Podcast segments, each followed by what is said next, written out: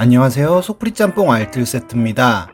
예전 영상에서 한예연의 뒷광고 주작 영상에 참PD가 활동 중단을 한다는 이야기를 드렸었는데 그 이후로 정말 많은 일들이 있었습니다.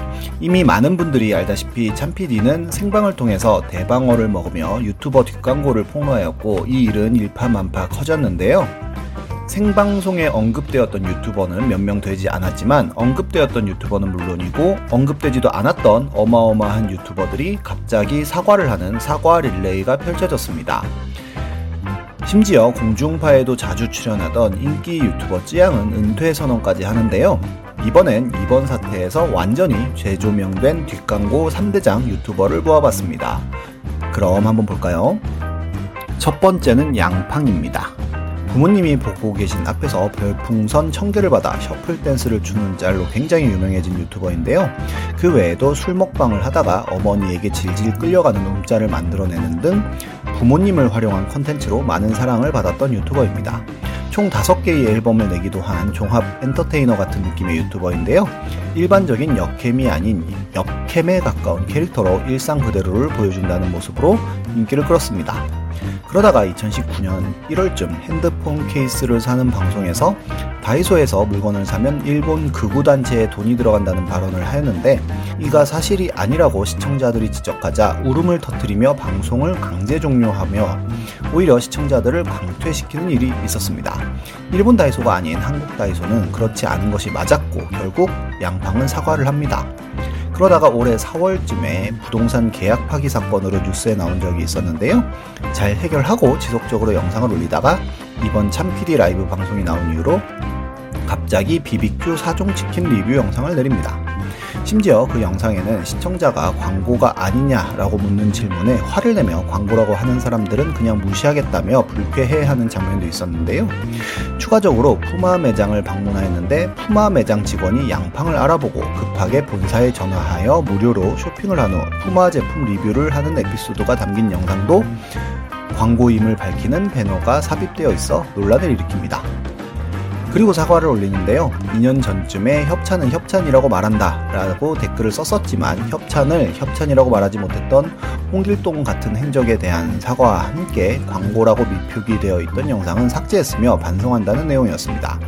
그리고 곧 두 번째 사과문을 올리는데요. 역시 광고임에도 불구하고 직접 배달하여 먹는 것이며 협찬 광고가 아니라고 기만했던 적이 있었고 푸마 같은 경우에는 연출이 맞고 업로드 하자마자 광고임을 표시했다며 카톡까지도 캡처하여 올리는데요. 지금까지 광고로 진행했던 리스트들을 올려주기도 했습니다. 그리고 검은 옷이 아닌 흰 티와 흰 머리를 하고 사과 영상을 올리는데요. 사과문을 미리 써놓고 있는 방식으로 광고 비용을 기부하겠다고 밝힙니다. 다음은 문복티입니다. ASMR 먹방 크리에이터로 유튜버를 하기 전 보신각 타종 행사에서 인터뷰를 진행해 예쁜 외모로 주목을 받기도 했었는데요. 펠리컨 마냥 한 입에 어마어마한 양을 먹는 것으로 유명해지고 많은 사랑을 받습니다.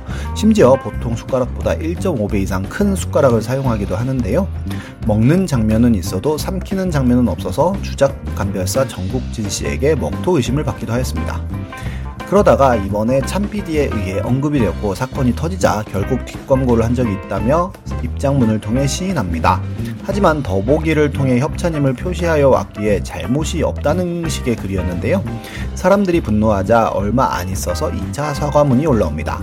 심지어 고정 댓글에는 직접 구매한 것처럼 해놓고 더보기에만 협찬이라고 사용한 적이 있었다고 하는 등 시청자들을 기만한 적도 있음을 밝히는데요.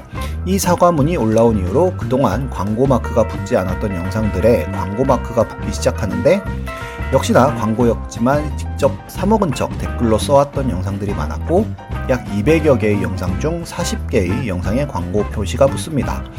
게다가 외국인 시청자가 많은 유튜버이지만 해명 글 및 사과문은 한글로만 작성하여 구독자들이 영어로도 작성하는 게 좋겠다고 하였지만 아무런 피드백이 없었고 결국 사람들이 직접 번역해서 댓글로 달고 있는 상황도 벌어집니다.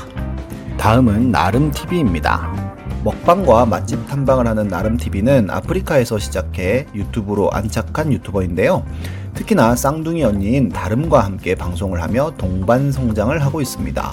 사투리를 사용하는 순수한 이미지로 많은 사랑을 받았던 유튜버이기도 했는데요. 2020년 1월엔 곤약 젤리와 현미 곤약밥으로 살을 뺐다고 허위 광고를 하여 아예 식품의약품 안전처에 적발이 된 적도 있었습니다. 하지만 거의 그냥 넘어가다시피 해서 지속적인 방송을 하고 있었지만 이번 참PD의 방송에 언급이 되었는데요. 요지는 햄지 같은 유튜버는 과하다 싶을 정도로 사과를 하고 있는데 다른 유튜버들 눈치만 보고 있다는 것이었습니다. 결국 나름TV는 8월 3일에 커뮤니티를 통하여 사과문을 올리는데요. 요약하자면 작년부터 소속사 및 광고주 측에서 유료 광고 진행 시 영상 설명 부분에만 기재를 요청하여서 더보기에만 광고 표시를 했다는 설명이었습니다. 그런데 여기서 도티가 참 PD에게 설명했었던 8년간의 유튜브 가이드라인을 준수했었다는 설명과 모순되는 상황이 벌어졌는데요.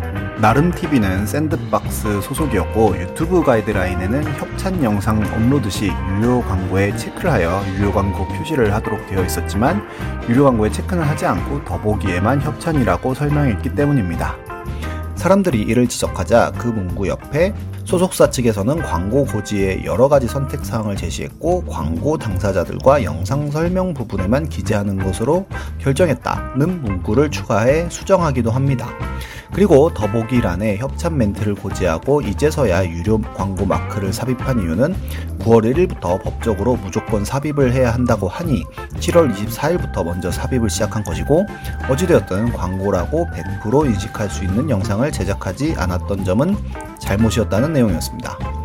심지어 변호사를 대동하여 글을 작성한 것으로 밝혀져 더욱더 많은 사람들이 분노하였고 이러한 눈치 보기식 사과가 진정성을 인정받기는 힘들었고 구독자가 하루에 10만 병씩 빠지는 일이 벌어지자 그녀는 결국 검은 옷을 입고 사과 영상을 올립니다. 변호사를 대동한 점은 법적으로 자문을 받기 위함이었으며 모든 뒷광고들이 죄송하다는 내용이었습니다. 지금까지의 뒷광고 폭로는 거의 먹방 유튜버 위주로 진행되었는데요. 수많은 리뷰 채널과 게임 채널 등 아직 어마어마한 뒷광고가 밝혀지지 않은 것 같습니다. 또한 더 이상 뒷광고를 하지 못하게 되면 광고주 입장에서 유튜버들에게 광고를 할 메리트가 많이 사라질 텐데요. 앞으로의 유튜브가 어떻게 자정될지 궁금해집니다. 지금까지 소풀 짬뽕 알뜰 세트였습니다.